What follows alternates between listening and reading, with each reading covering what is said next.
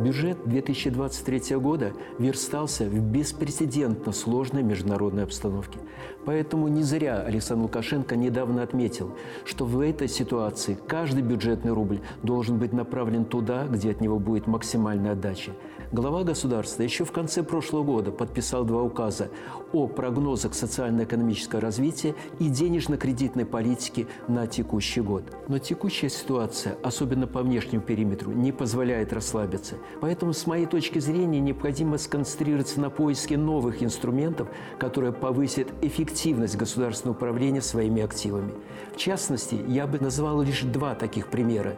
Первый – это инновации, а точнее роли иностранных компаний – в их формировании. И второй – это повышение эффективности менеджмента государственных предприятий, в том числе государственных чиновников. По оценке Минэкономики в 2023 году объем инвестиций должен составить порядка 50 миллиардов рублей, из которых почти три четверти планируется направить на реализацию инвестпроектов и техническое переоснащение предприятий – Традиционно Минэкономики собирается стимулировать привлечение инвестиций через налоговые преференции.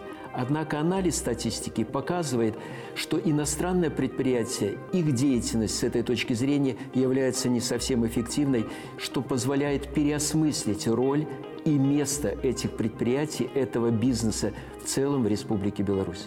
С одной стороны, количество предприятий с иностранным участием достаточно значимое.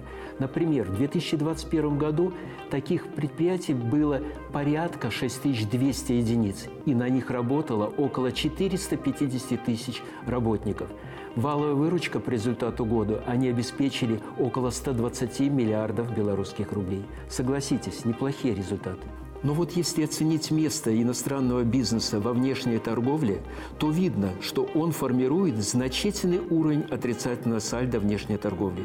Зарубежные предприниматели везли импортных товаров почти в два раза больше, чем экспортировали своей готовой продукции. Эта разница составляет сегодня порядка 7 миллиардов долларов США в эквиваленте.